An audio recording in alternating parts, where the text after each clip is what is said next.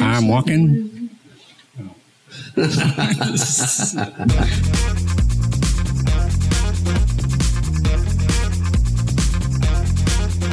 Welcome to AT Banter, the podcast where we discuss anything and everything regarding the world of assistive technology, with our hosts Steve Barkley, Rob Mineault, and Ryan Fleury. Now, let's banter.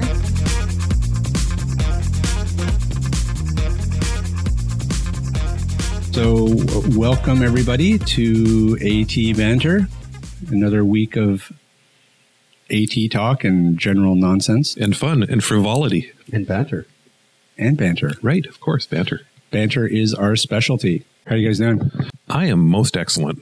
Yeah. Yeah, me too. Well, I'm still getting over this cold. It's taken forever to get rid of the cough, I find. Yeah. Well, we need some warmer weather. That'll help. Yeah. It's coming. Give it a week. Mm. Yeah, it's supposed to be very nice next week. So it's supposed to rain the rest of the week, but... Yay. Well, that's good, because I just planted uh, grass seed uh, a few weeks ago, and uh, it is growing like mad right now, so it's all good. Excellent. Well, it'll go yellow by by August, I'm sure. I hope not. Because with the watering restrictions that they have every year, right? I don't even know why people bother planting grass. There, there's actually a um, uh, uh, exception to that water restriction if you are watering new grass. Oh, really? There is. New grass. New grass. Hmm. So what do they consider new? Is it like, what, two weeks old, three weeks old? Like what, newborn grass? Like I, do you, I don't know. I think it's if the if you've laid grass. If you've laid new sod or if you've uh, reseeded, I believe you can uh, bypass the watering restrictions Uh, until the grass is established. I see. So until it's ready to go out to college. Exactly. Yeah. Yeah. Mine's in kindergarten. still still playing with paint. uh, great. Well, uh, we should uh, start things off with a couple of little announcements. Um, mainly, we should probably just thank Carrie for... Uh, For last week's episode. Yeah. And being fabulous. Yes, she was great. Yeah, it was good to talk to her again. Carrie joined us for the topic of universal design and taught us all kinds of things about universal design. That's right. And we taught her a lot about disabled superheroes. little little bit. More than I think she wanted to know. Oh, yes. Well, more than you wanted to know. You're just, all right. Yeah, you're just not into nerd culture. Else. That's right. I'll admit that. Yeah, well, just remember, that's how I'm going to feel on that episode that we talk about sports, so. No, we're, that's we're, true. We're doing a sports episode? Yeah, yeah. you guys talk, you oh, guys planned right. it out. Yeah, that's I talked right. to Mike Lund again. And oh, did you? Between the summer games and the Paralympic games, we're going to have Mike and maybe Carrie back to discuss Paralympics and Fantastic. sports. And, yeah. Yay, sports. Go sports. You heard it.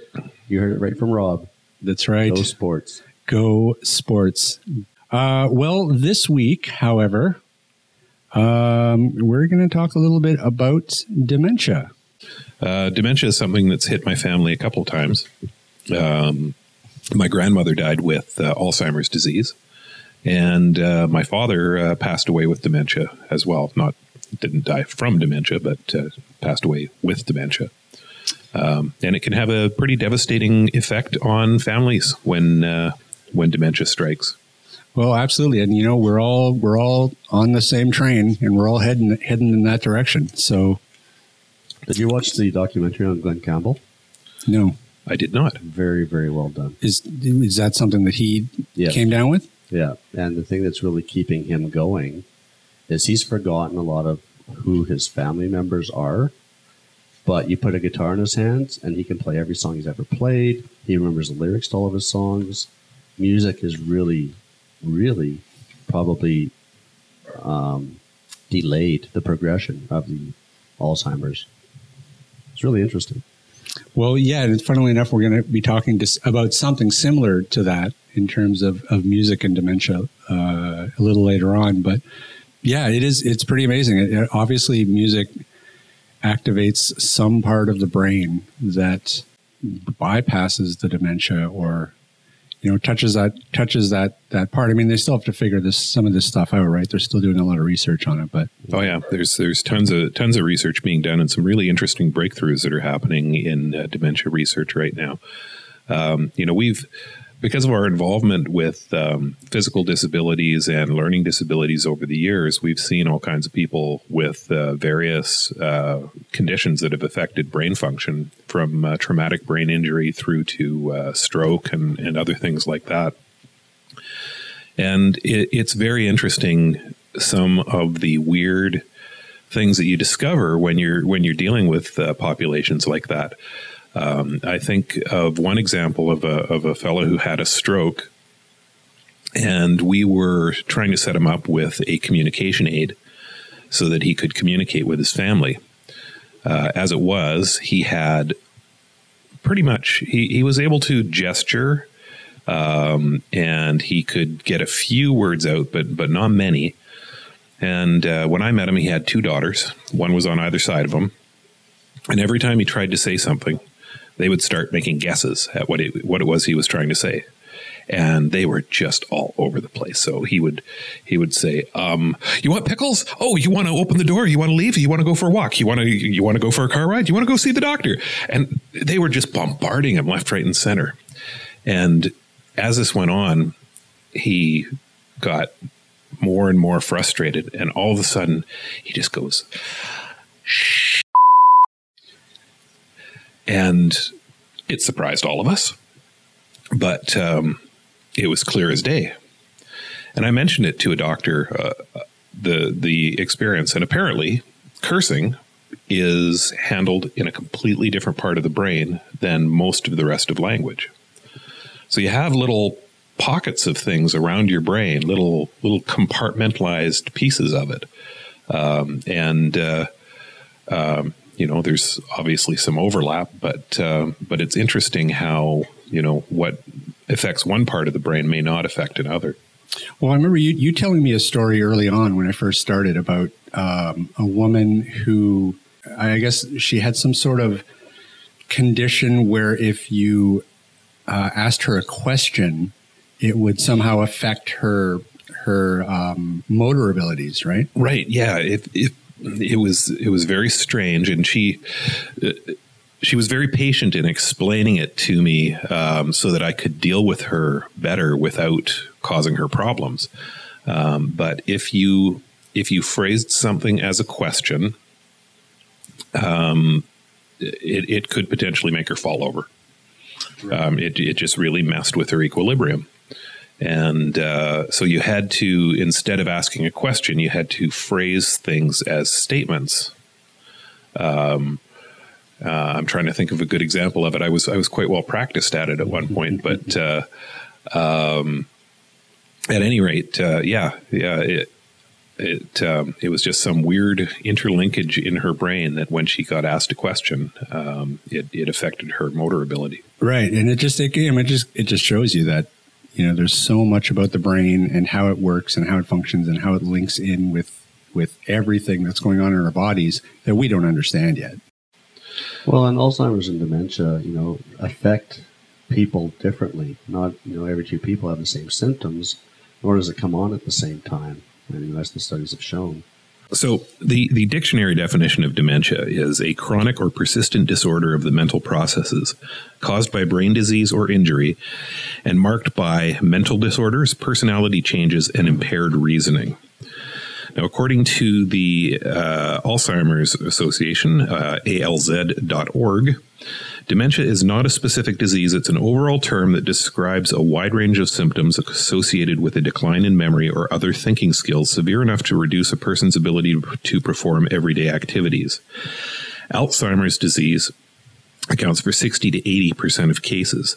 Vascular dementia, which occurs after a stroke, is the second most common dementia type, but there are many other conditions that can cause symptoms of dementia, including some that are reversible, such as thyroid problems and vitamin deficiencies. Dementia is often incorrectly referred to as senility or senile dementia, which reflects the formerly widespread but incorrect belief that serious mental decline is a normal part of aging. Because so it sounds like dementia can be basically, it could come as, as a result of a of a brain injury, not not just age, right? Absolutely, and and what uh, what I think they're trying to point out here is that, you know, we we and medical professionals used to just think, oh well, you know, dad's getting senile because he's getting old, but senility, dementia, uh, you know, that that isn't normal. It's a, it's a condition, and it's something that should be treatable um, and may ultimately be curable. Right. Well, and I think it's only been in the last few years, too, that, you know, more and more people are becoming aware of what Alzheimer's or dementia is and how to better deal with those living with it. Well, like they say, you know, the, the population is aging, um, you know, and we have more, you know, all the baby boomers, you know, are, are hitting that age. And so more and more, I think it's pretty rare that, you know, you don't know somebody who is dealing with somebody with dementia, right? Like, you know, I, I know somebody. You know, Steve, obviously, you've, you've gone through it. Um, it's, you know, it, it's pretty common these days. Yeah. In, in terms of um, better understanding of what causes it, there's a very interesting article, uh, which we can link to the show notes uh, from the Daily Mail in, uh, in the U K, uh, that talks about um, a uh, Israeli group, uh, the Technion Israel Institute of Technology, um, who uh, has had a bit of a breakthrough in terms of discovering one of the mechanisms behind Alzheimer's. Um, they've discovered that um, uh, an accumulation of protein plaques in the brain um, is is at least in part, uh, one of the causes of, of Alzheimer's.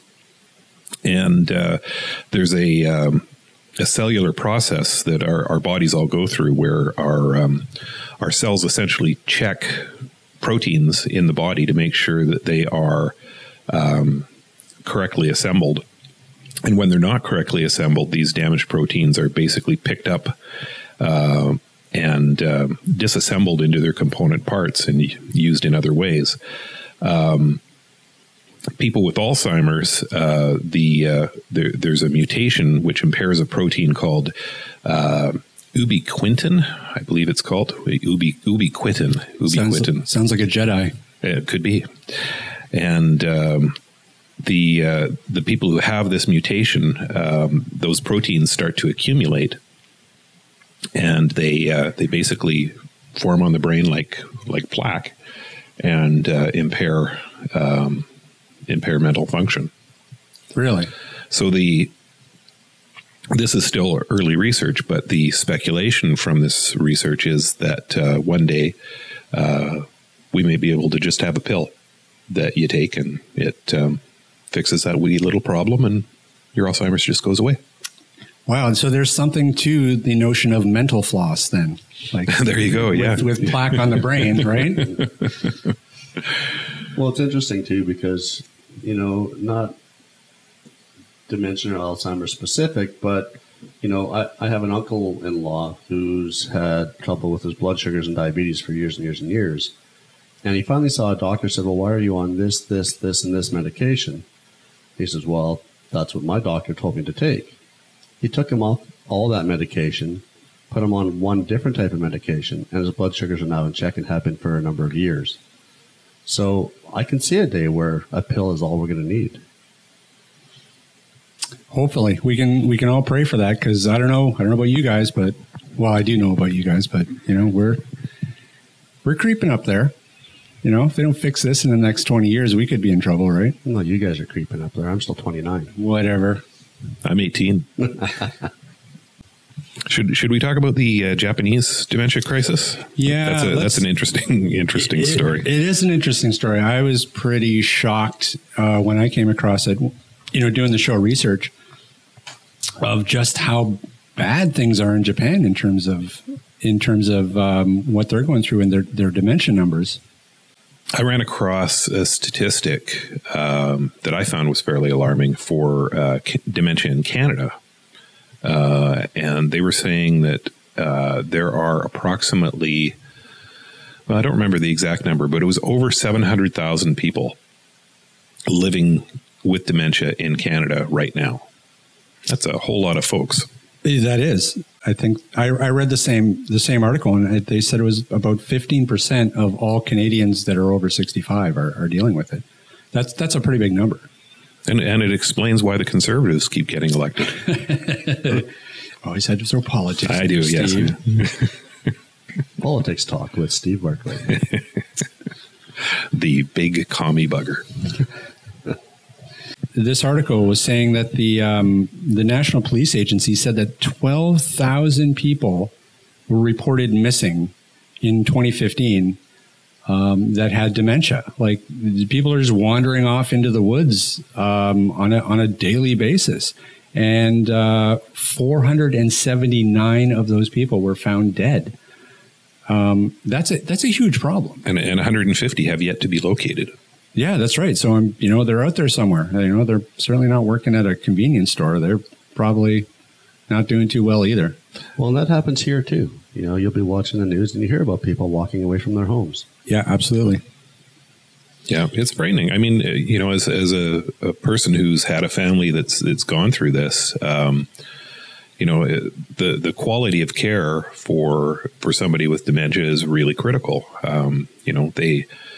And and it, it varies from person to person. You know, one one person might not be prone to wandering, whereas another might. But um, you you really need to make sure that you have appropriate care for anyone with dementia, just to make sure that they don't wander away or, you know, harm themselves in some way. You know, maybe, you know, turn the stove on and forget to turn it off, or mm-hmm. you know, there's all kinds of things that can go wrong when people's mental faculties are impaired. And I mean, the real surprising number is the, the article goes on to talk about just how many people in Japan are affected. And they're saying that four point six million people, um, with the number forecast to go up to seven million uh, by twenty twenty-five. And that's that's one in five people over the age of sixty-five that are affected in Japan. And that's that's around twenty percent. So certainly things are even worse over there than they are here. And I guess that's probably a function of our of our baby boomer population as well. You know, we're getting a huge uh, influx of people that are hitting that age of sixty-five plus, and uh, um, you know, with this being a, a major issue, um, it's a it's a large segment of our population. So something that we have to address and plan for. Yeah. Some people say there's about ten thousand people a day that are turning sixty-five. That's a lot of people. It's a lot of birthday cake. That's right. Yeah, that's right. And, and you know, Japan, uh, you know, looks like they're trying to, you know, get ahead of the crisis, and they're they're looking at ways on how they can improve cognitive function in the elderly, everything from fitness programs to, uh, you know, crossword and puzzle books. Um, another another interesting uh, statistic that you pulled up in the research notes was uh, that um, as of twenty fifteen, forty-seven point five million people worldwide are living with dementia, or more than the total population of Canada. Yeah, that's right. Yeah, right. Like, there's you can we can make a whole country full of people who have dementia. Well, if you've been watching the U S election cycle. See, I opened the door for him, folks. I opened the door. Politics, back to politics again. I, Commie bastard. I, I set that one up for him just for you folks, because I knew he, he couldn't he couldn't resist.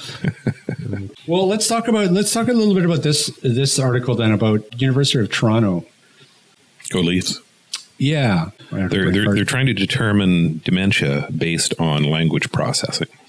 Right. So they're trying to, you know, have some sort of a early detection system, right? Yeah. So the idea is that by by uh, listening to speech samples of people, um, they believe that they can detect if somebody is experiencing dementia.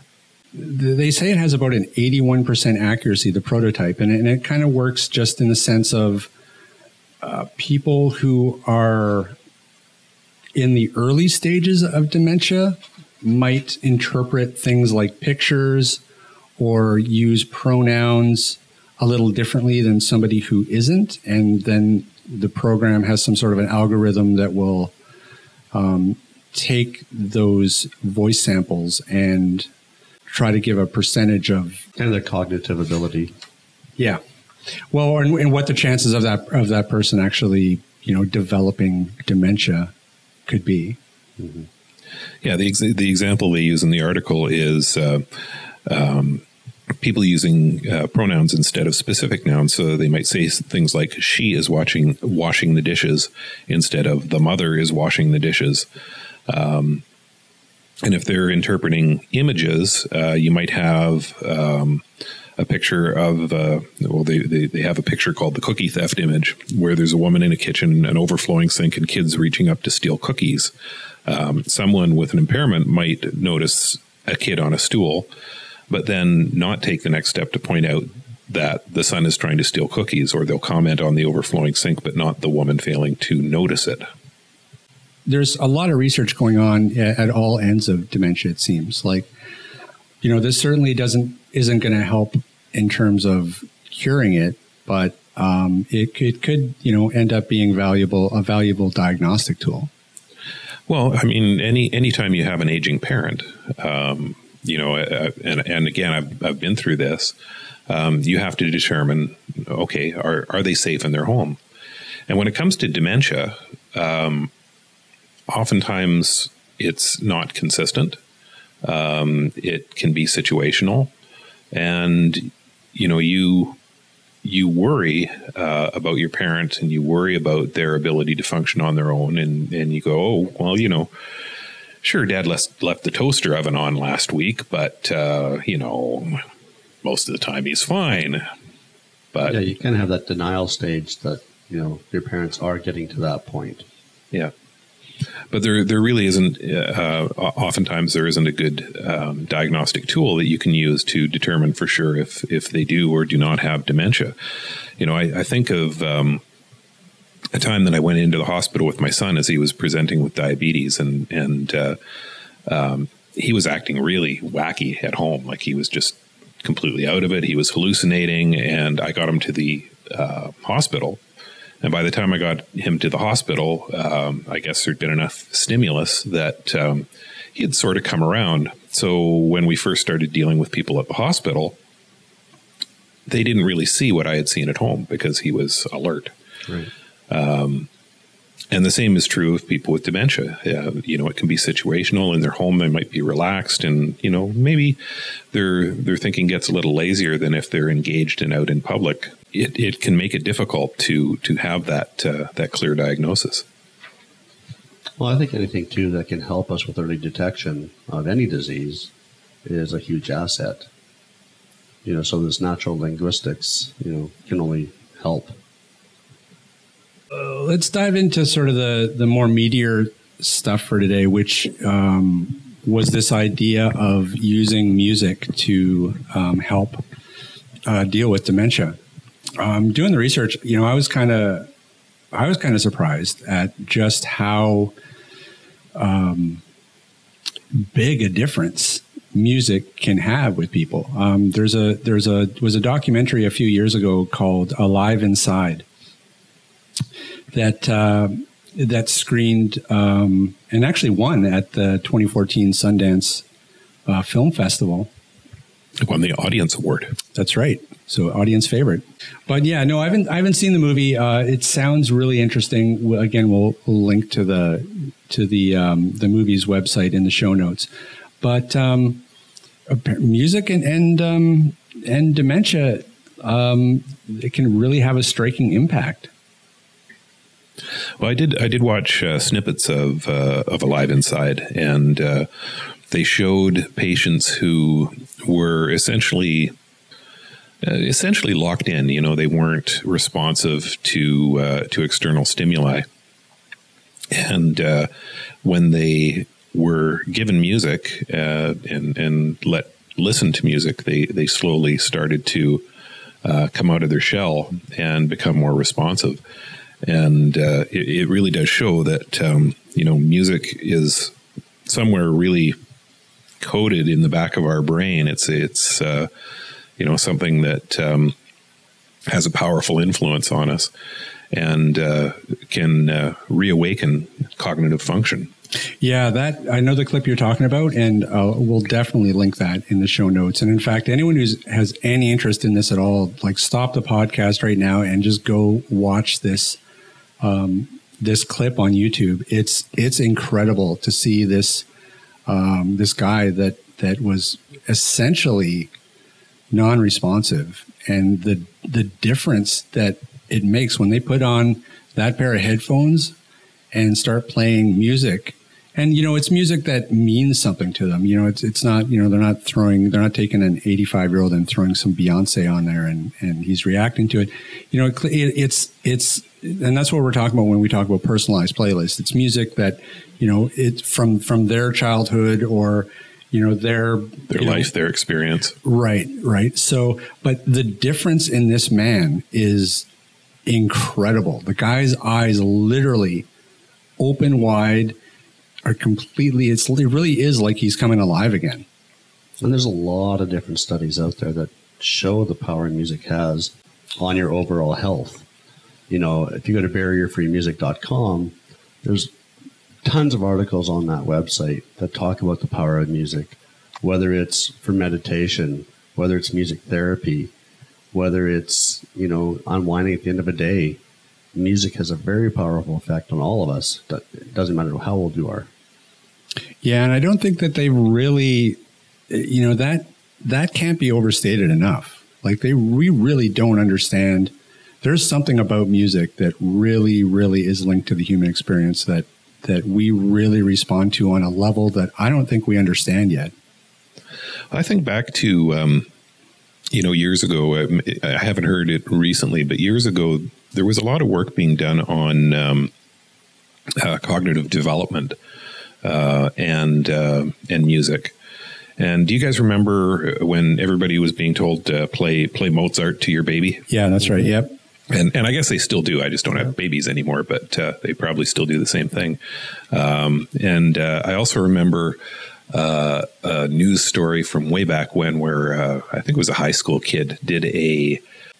did a uh, study, just a, a small study, and, and it's probably not scientifically valid, but it was entertaining anyway, so I'm going to talk about it.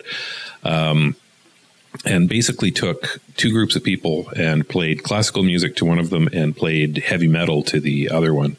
And uh, they uh, they did tests to see, or was it was it people or was it animals? It might have been rats or something. I can't remember. This is all very vague. I should probably go and Google it. But, is, it, uh, is, it, is this going to come out where the basically the heavy metal people turned into Republicans and the uh, classical music people turned into Democrats? Is no, that- no. But the uh, heavy metal people or the heavy metal animals, uh, one or the other, uh, definitely performed worse than the ones that were experiencing classical music. Well, I don't know, like if you have ever tried it yourself, but if you put on some really, really heavy metal music, I get tense after a few minutes of listening to it. My body seems to tighten up. If I listen to something else that I enjoy, whether it's eighties, seventies, sixties, whatever, I start to relax and unwind and feel loosened up. It's it's amazing what music does. It is true. So are you saying you're not a, a big Caninus fan? A who? The Caninus, is that, is that no. death metal group that has a pit bull as the lead singer? Oh, that group. Yeah, no. No, not a big fan. no, no Slipknot for Ryan. That's right. No, exactly. No, I'll listen to it once in a while, but it's not my genre of choice. Now we're going to get hate mail from heavy heavy metal fans. Pretty much. Yeah. The more mail, the better. Yeah. Um, so just before we uh, leave the Alive Inside uh, uh, discussion, I want to mention that, that since they uh, did this documentary, they have uh, founded a f- or created a foundation, the Alive Inside Foundation. Uh, the mission, uh, the Alive Inside Foundation, is a nonprofit dedicated to expanding human connection and cultivating empathy through the power of music and film.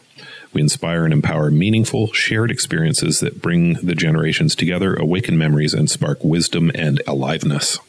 Yeah, and there's a you know there's another foundation that I that I also came across called the Music and Memory Foundation. Um, that's very similar to to what the Alive Inside guy, the the Alive Inside guy foundation, and it's it's mainly down in the States, but. Um, the other thing that they're sort of multi multifaceted in the in the sense that they're really just trying to improve the elderly care experience across the board. So they're doing things like they're pairing um, high school students with seniors and having you know high school students come and visit the seniors and and experience the music together.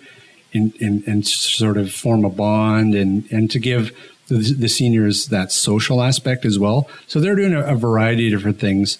Um, this Music and Memory Foundation is a, is another nonprofit that's down there that um, is more sort of streamlined in terms of they're, they're really just trying to get um, iPods and music players into the uh, different uh, care homes um, and training staff on how to, how to make customized playlists for their, for their patients.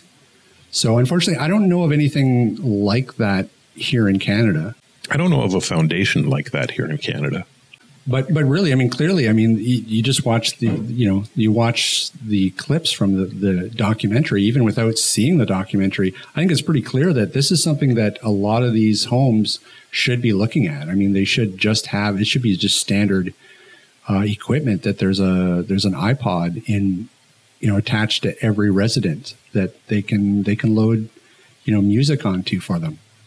Problem with that, though, is, you know, iPods can be too technical for some people. If they're late onset dementia or Alzheimer's, they may not understand how to use the device. Worse yet, to load them, you have to use iTunes. Yuck. Gross. Yeah, well, and funnily enough, that that is an interesting segue to talk about um, the Simple Music Player, right? Yeah, the Simple Music Player is a device that was developed um, in cooperation with the Bath Institute and um, basically is designed for people with Alzheimer's and dementia. There are very um, few controls on the device. To play and stop music, you lift the lid. To forward a song if you want, you press the big button inside the lid, and that's all there is to it. And to stop the music, you close the lid. Exactly. Yeah, I mean, I can I can see how, I mean, you're absolutely right. Like having an iPod or something with a resident, you're, you're always going to need somebody, a caretaker, to operate it for them. I mean, you even see that in, in the um, on the clip, right? Like you, there's somebody who's there, they have to put the headphones on them. They have to, you know, start the music. With something like this, that's literally all you have to do is open the lid and it starts playing the music. You close the lid and it stops. And we you open the lid again, it starts right from where it left off. Um, you know, something like that, the senior could operate himself. They can. They, you know, you still probably want somebody to load music, uh, playlists on that are appropriate for the patient. But, um, but that part's simple. I mean, uh, that that's just a matter of plugging in a U S B stick and or a U S B uh, cord and dragging and dropping files to it. Right. So you can you can rip whatever music you want, throw it onto the thing just like you would throw it onto a hard drive, and from that point forward, playing is just lifting lifting the lid. Exactly. Yeah, and that's the important part, anyways. You you just want the the end user experience to, to just be as simple as it can possibly be, right? Yeah. yeah. There, there's also there's there's no volume control on the on the uh, player that the uh, that the user can get to. Um, you you have a little control on the bottom part of it that you've got to insert a uh, um, insert something into to press the button. Um, so you preset the volume to make sure that it's at an appropriate level for the uh, the environment that they're in. So if they're in a you know a, a, a hospital type of environment, you can keep it low so you don't disturb other patients. Well, the nice thing too about the volume controls is that even if they do press the button, it actually doesn't do anything. You have to press and hold it for five seconds before the volume actually kicks in. That would explain why I had difficulty controlling the volume on it the last time I was. I, I wasn't doing that. That's why you call Ryan. I, sh- I should have should have read the instructions. But it's one of these things where it's just it's so simple that you just wonder why this wasn't developed earlier. Well, again, I think it comes down to education and awareness. You know, the only way we found out about the music player was a lot of searching online, looking for music products. Yeah, well, and I think that, you know, once again, you know, this it ties back to what we were talking about a few weeks ago in terms of AT in general.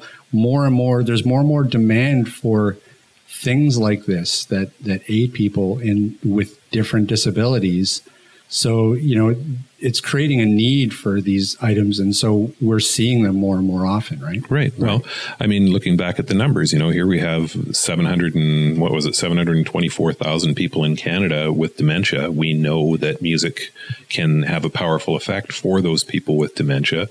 And here's a simple music player that's totally appropriate to people with dementia. Mm-hmm. You'd think we'd have a surefire winner there. Yeah. Oh, absolutely. Well, and I'm don't get me started. Well, what's, what's what's shocking to me is that there there this really seems to be the only player like this out there. I haven't it come is. across any other. It yeah, is. yeah, and and that that in itself is fairly remarkable. Yeah. So, um, you know, I and again, I have to go back to my own experience with uh, with music, because we did try and, and get my dad um, uh, music in his room when he was when he was in the care home. So we went out and we got him a radio. Mm-hmm. Well, we would come back for a visit, and that radio was always off the station, you know, because he'd been fiddling with knobs, and you know he he would you know fiddle with the volume, and and the care workers would come in and they'd be upset because the volume was too high, and they'd turn it down and or turn it off. Um, so he was in a in a constant state of in between with the music. He never had it playing.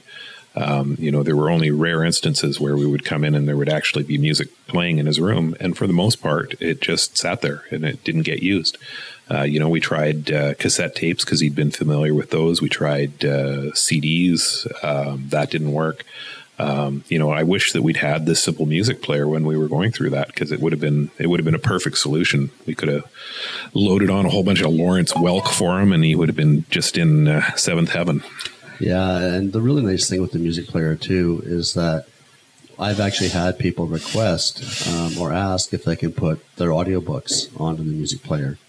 And if your audiobooks are in M P three format, yes, you can. And it plays the file sequentially. So it's an audiobook player that is simple to use as well. Cool. Yeah, very, very slick. And, well, so in speaking of up-and-coming AT for... specifically for seniors, but I think that, that a lot of this, a lot of it could, could be applied to dementia sufferers as well. There's some really active developing going on in terms of um, turning smartwatches into uh, AT devices. I think Rob has a thing for smartwatches.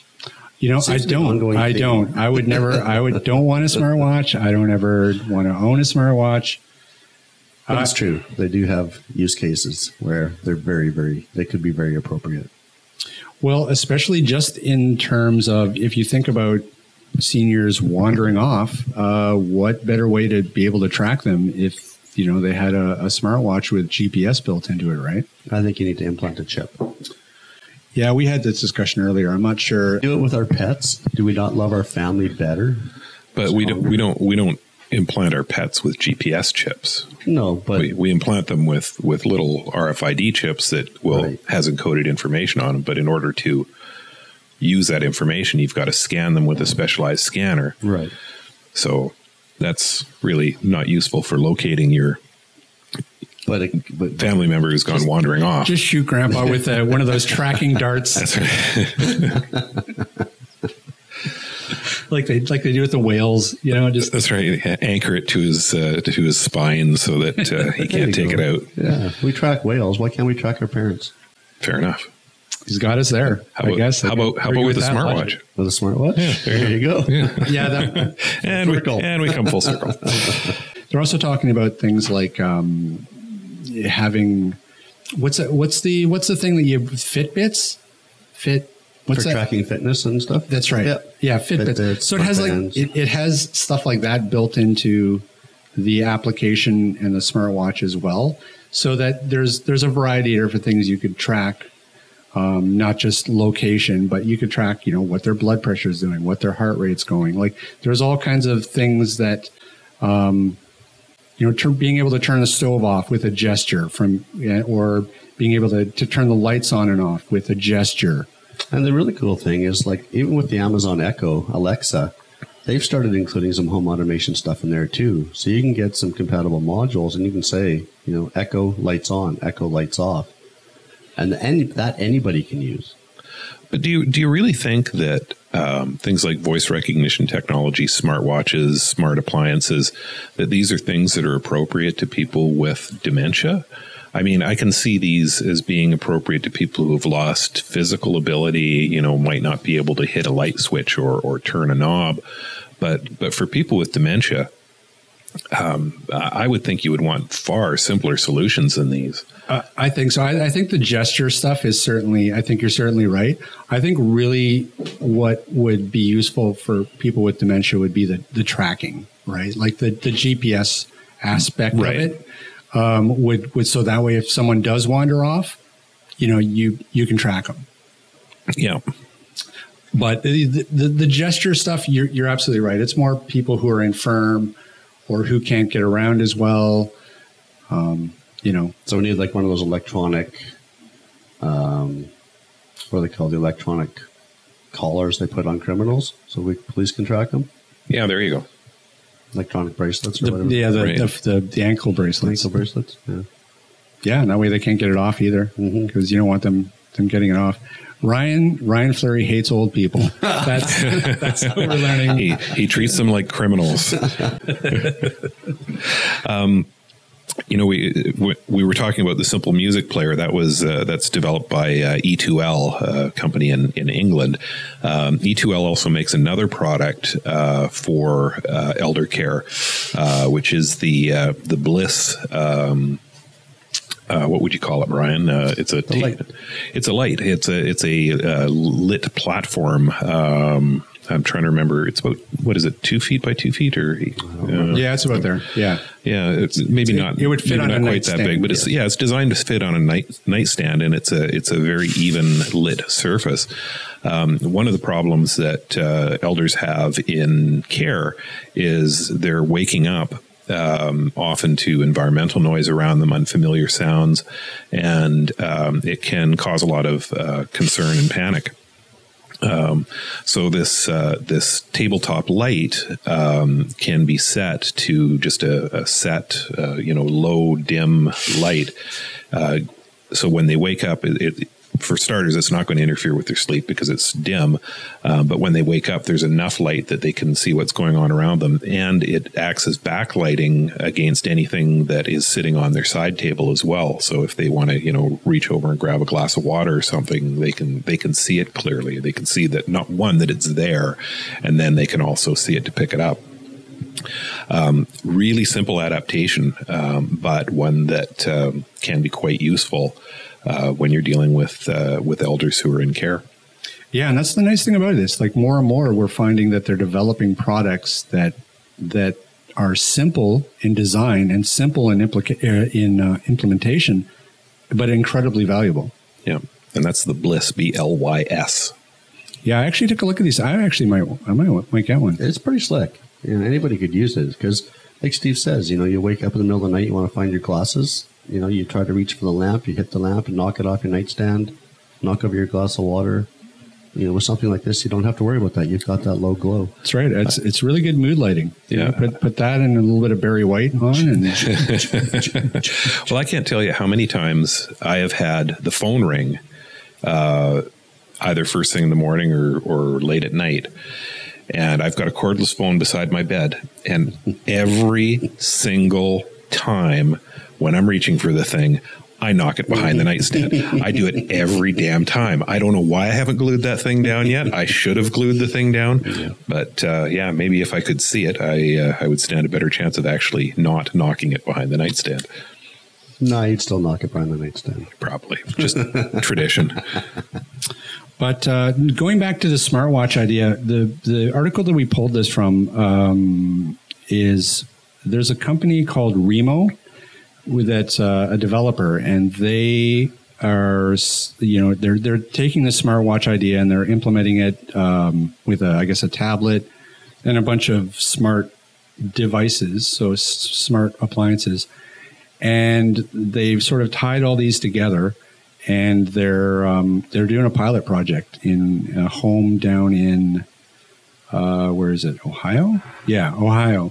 And I don't know, like, it, it, that's interesting. Like, it'll be interesting to see how the pilot program goes and just how well they find it works because, um, you know, like I said, it, it could really uh, change the way that care homes uh, are operating. Cool.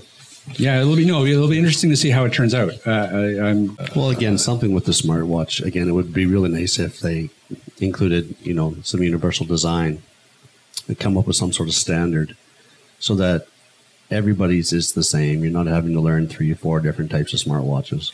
Well, I think that this certainly this certainly has a lot of um, implications in terms of the general market as well. Uh, I mean, all this stuff. You know, turning your, your stove off and on with a gesture, or turning the lights on and off with a gesture, it's all stuff that would that would appeal universally as well, right? It's not just something that could benefit a, right. a care home. Um, another article I found on uh, on dementia. This is from, uh, I believe it's the uh, Daily Mail Online, uh, another uh, British um, uh, paper. Um, a team in Belgium Uh, were able to repair diseased brain cells taken from patients with a common form of uh, dementia, for which there currently is no cure. Um, they identified a gene variant that prevents neurons from forming properly and managed to correct it through genetic engineering. Almost sounds like stem cell type research. Uh, it is. It is. Uh, the the uh, Belgian researchers recreated dementia in a laboratory dish using human I P S Cs, induced pluripotent stem cells, to help identify a potential new treatment strategy. Um, so the technique involves taking skin cells from patients and reprogramming them into um, into stem cells, and uh, and then I guess they they uh, modify them and uh, fire them back into the person, and uh, can actually help correct this uh, this this damage. But this was for specific. I'm trying to find the uh, the type of dementia. This was this was for a very specific. Oh, here it is. Um, this was for a type of dementia called frontotemporal dementia, which accounts for about half of the cases diagnosed in patients before the age of sixty.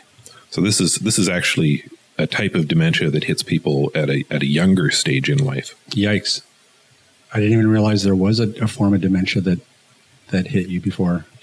You've worked with me all this time and you're only figuring that out now? Yeah, it's really amazing. You know, it blows my mind anyway that, you know, they can take a skin cell, reprogram it to do something specific. Uh, to me, that's just amazing. Yeah, absolutely. Crazy times. We live yeah. in crazy times. I'm I'm still amazed by fax machines. I still don't understand how fax machines work. That seems magic to me. Little elves inside that are, you know, you, you don't speak fax? No.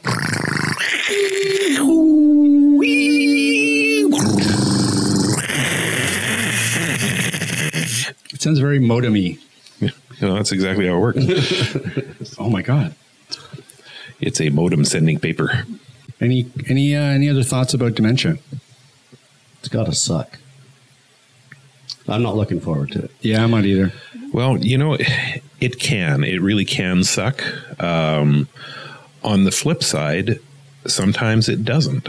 You know, uh, again, going back to personal experience here, uh, my dad, we had to put him in a home because uh, he was experiencing dementia and we couldn't take care of him at home anymore. And um, his only real experience, his only real world experience with um, having people who, you know, brought him food and, and uh, you know, took care of him all the time was uh, cruise ships. He, uh, he used to repair elevators. And he would get these jobs uh, to repair elevators on cruise ships that were leaving out of Vancouver. So he would be on the boat for however long that boat was on its on its trip, uh, working on the elevators. And, you know, he'd have access to the buffet and he'd have his own room and, and all of this stuff. And as a result of his dementia and his life experience, he somehow managed to convince himself that his care home was a cruise ship. Yeah. Um, so he's, he spent his last days in that home quite quite comfortable on a cruise. And he was always very surprised when we showed up for a visit because he couldn't understand how we got on the boat. uh, and we would we would explain, oh, you know, we just we just flew in, yeah. whatever whatever kept him comfortable. But um, you know, dementia you know, sometimes can be unkind. And uh, you often will hear stories of people who are, you know, very disoriented and, and upset and, and um, you know, don't don't enjoy it at all. But uh, in my dad's case, um, he, he uh, ended his life on one long cruise. Yeah, and I think the same goes for my father-in-law. You know, when he was later on in his years before he passed away, he kept thinking he was back in the bank where he spent forty years. And it was a happy place for him. You know, so it was harder on the family than it was for him. Um, so, yeah, it is interesting in that, in that regard. If I'm in a home and I think that I'm here at Aroga, just just shoot me. Just shoot. Just shoot. Ryan, is that you? No, knowing you, Rob, you are going to be in a home thinking that you're playing video games. I'll, I'll believe I'm in Azeroth. That's right. Are you an orc? I just, I just, I just hope you don't think that it's Grand Theft Auto. Even better. He keeps asking for his Glock. Um. All right. Well, um, should we, Brian? Do you want to? Should we tease what we we we're trying to line up for next week, or you want to save it?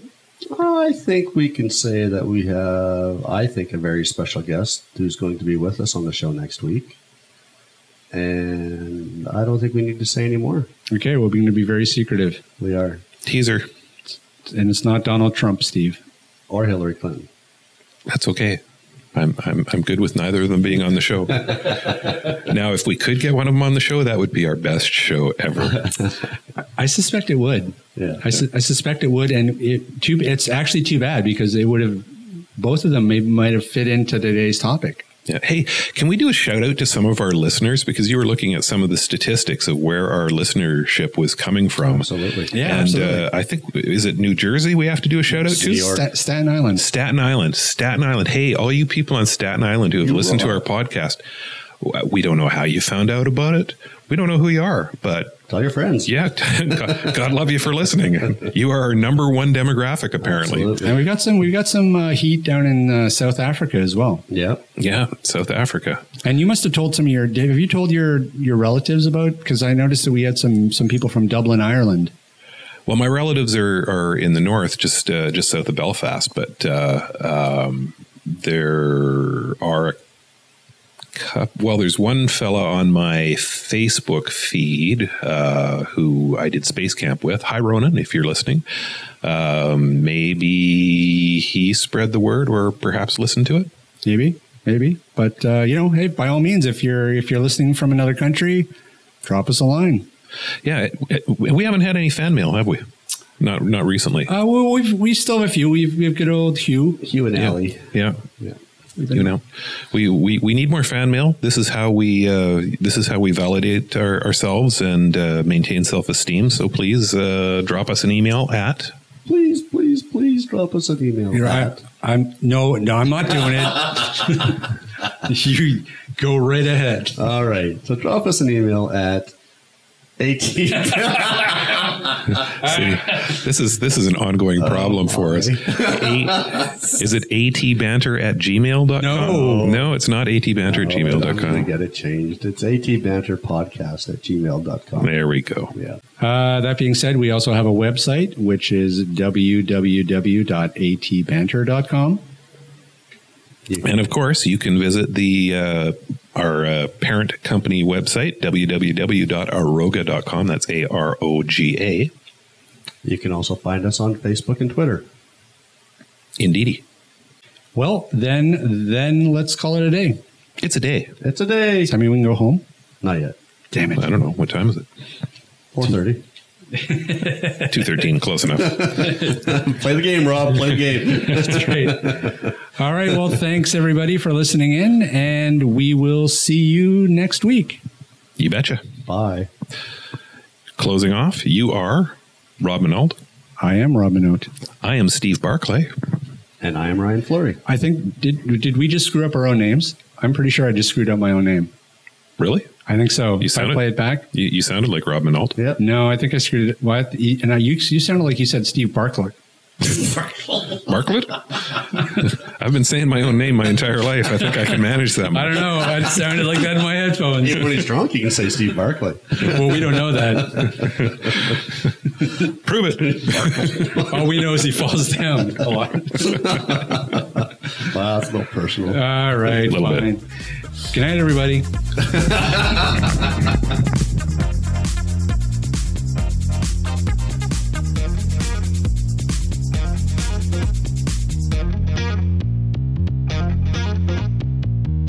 This podcast has been brought to you by Aroga Technologies. Visit Aroga Technologies online at w w w dot aroga dot com.